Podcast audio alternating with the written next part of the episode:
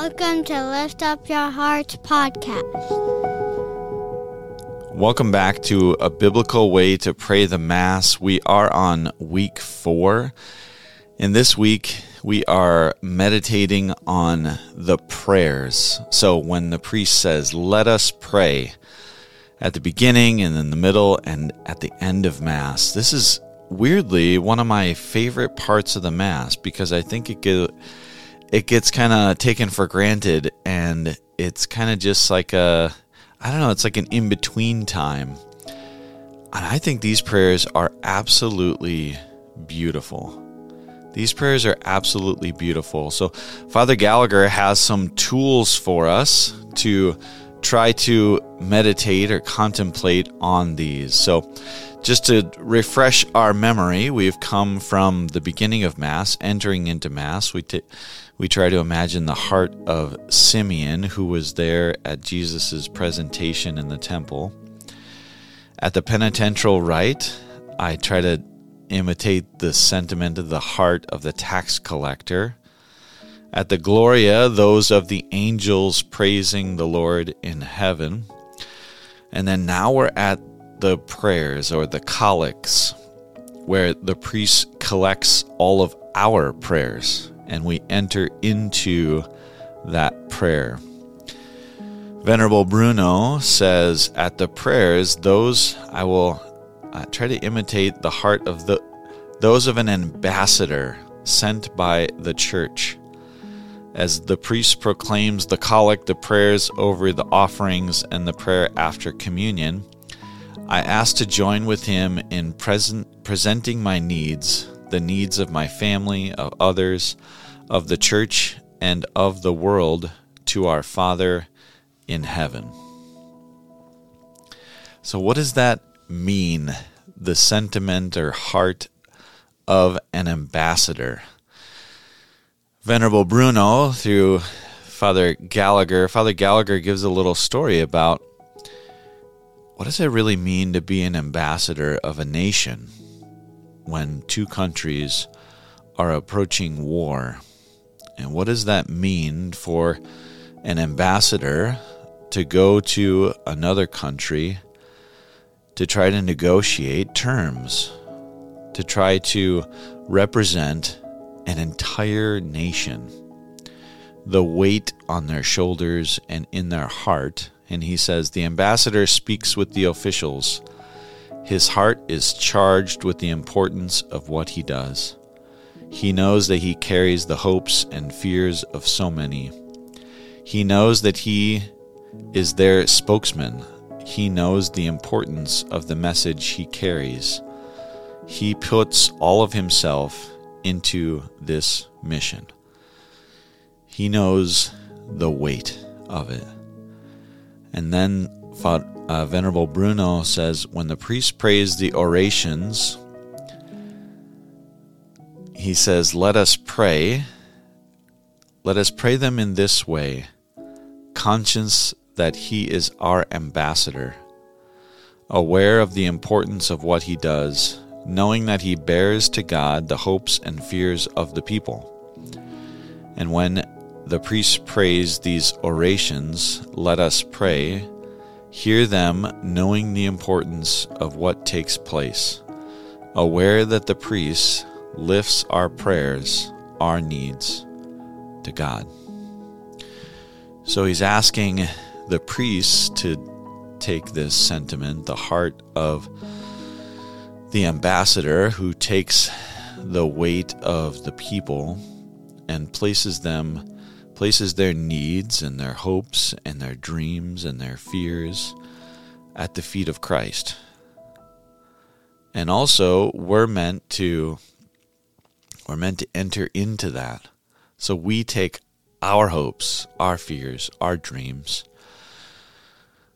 the petitions of all of our family, the things that weigh on our heart, all of those things, and we give them to the priest as he collects them. That prayer is called the collect, not the collect, the collect.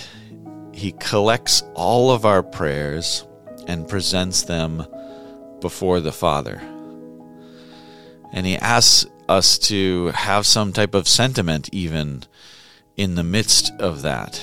And oftentimes, these are beautiful prayers. Not oftentimes, all the time they're beautiful prayers. Oftentimes, though, they have a connection to the rest of the readings. So it's kind of a catalyst in some ways, or warming us up to what's happening for the rest of Mass as well. So, for example, this Sunday's readings is Abraham sacrificing his son, going onto the top of the mountain, and then Jesus transfigured on the top of the mountain, where we hear in the cloud, "You are my beloved son." So the collect before, at the beginning of Mass, we've said the Gloria, and now we're kind of transitioning into the readings. The collect for this Sunday is, "O God, who have commanded us to listen to your beloved Son, be pleased, we pray, to nourish us inwardly by your word, that with spiritual sight made pure, we may rejoice to behold your glory. Through our Lord Jesus Christ, your Son, who lives and reigns with you in the unity of the Holy Spirit, God forever and ever. Amen." And I think for me, sometimes that last sentence makes it kind of, and we're not saying those prayers, it makes it feel like, just kind of like a little transitional thing. But if we listen to those words, and I encourage you, if you can, to find some type of print off that has those words for you. I think the Magnificat or the Word Among Us, one or both of them, have all the collect prayers in there as well. "O God, who have commanded us to listen to your beloved Son." Okay, Lord, we know you've commanded us to listen to your beloved Son. Be pleased, we pray, to nourish us. Please, Lord. Be pleased, we pray, to nourish us inwardly by your word. Nourish us by your word in our hearts, that we may rejoice to behold your glory, the transfigured glory. Nourish us so that we can rejoice, because we know that without your nourishment, it's difficult for us to rejoice. Lord, nourish us inwardly with spiritual sight made pure, we may rejoice to behold your glory, through our Lord Jesus Christ, your Son, who lives and reigns with you in the unity of the Holy Spirit, God, forever and ever. Amen. And I just encourage us to, for one, find one of those things, or find one of those prayers, or just pay special attention during that time. And think about the ambassador whose heart is heavy, whose heart is knows the importance of this. And he's going to do one of the most important duties of his life, to speak to the Father on our behalf. That's what the priest is doing. He's directing the prayer to the Father on our behalf. And Venerable Bruno says, these words, they supply words to express what we might otherwise struggle to say to God. You ever think like, I don't know what I would say to God. I'm certainly not going to say a beautiful prayer like that. Be pleased, we pray, Lord, to nourish us, to nourish our inner hearts, that we may, no. I'm just saying help, maybe. Lord, help me. I don't know what to do. It's a beautiful thing that after the Gloria, the Let Us Pray, we have a brief time of silence, and we can offer our prayers to the Father. Father Gallagher has a beautiful story of a time he was in a church in Boston. It was a busy church, and there was a noise and a commotion happening. And then, you know, as it happens, everyone looks back, and he notices there's a young man, very physically large, like strong, and he's praying very loudly and passionately. And one of the ushers or someone goes to kind of ask him to be quiet, and he doesn't even hear it because he's so entrenched in this passionate prayer to Jesus. Father Gallagher says that's what he tries to imitate when he says these prayers. That these really mean something. That God really responds to them. And for one, they're beautiful as well. It's a beautiful way to kind of think about prayer, even.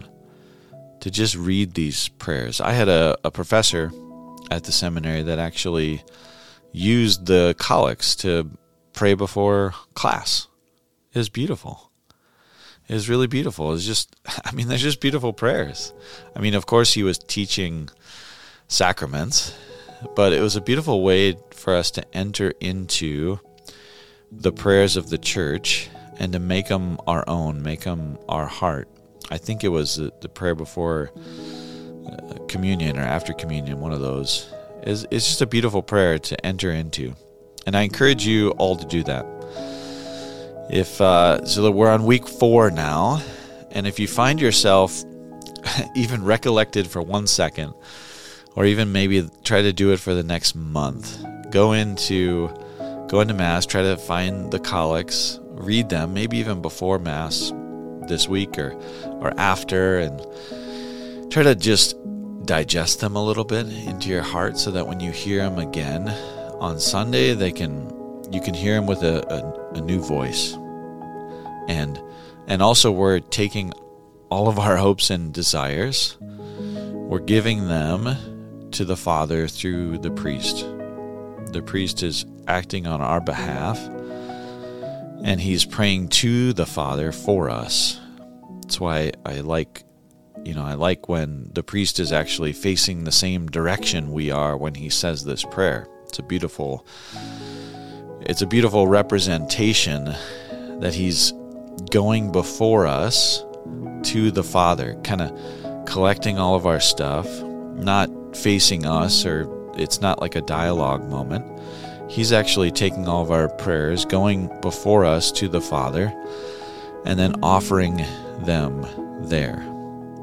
Lord, we pray that these people may be nourished, that we may be nourished by your word, that it may come into our hearts, that it may change us so that we may be joyful when we see you in your glory. Beautiful prayer that we would have a tough time articulating. You know, it's quite eloquent. I can't even say the word. I'm so not eloquent. So I'm going to end that here. Please know that I'm praying for you. I just want to give a shout out to anyone who subscribed last week. I had a couple shorts that a lot of people watched, and a number of new subscribers. If you're here and you're new, it's the first time you're watching, thank you. If you enjoyed it, you found some fruits from it, please share it. Hit the like button, subscribe. It's a free thing to do. It doesn't cost you anything. It just kind of helps the channel grow so that more people can hear about God's immense love for them. I'm praying for you. Please pray for me. God bless.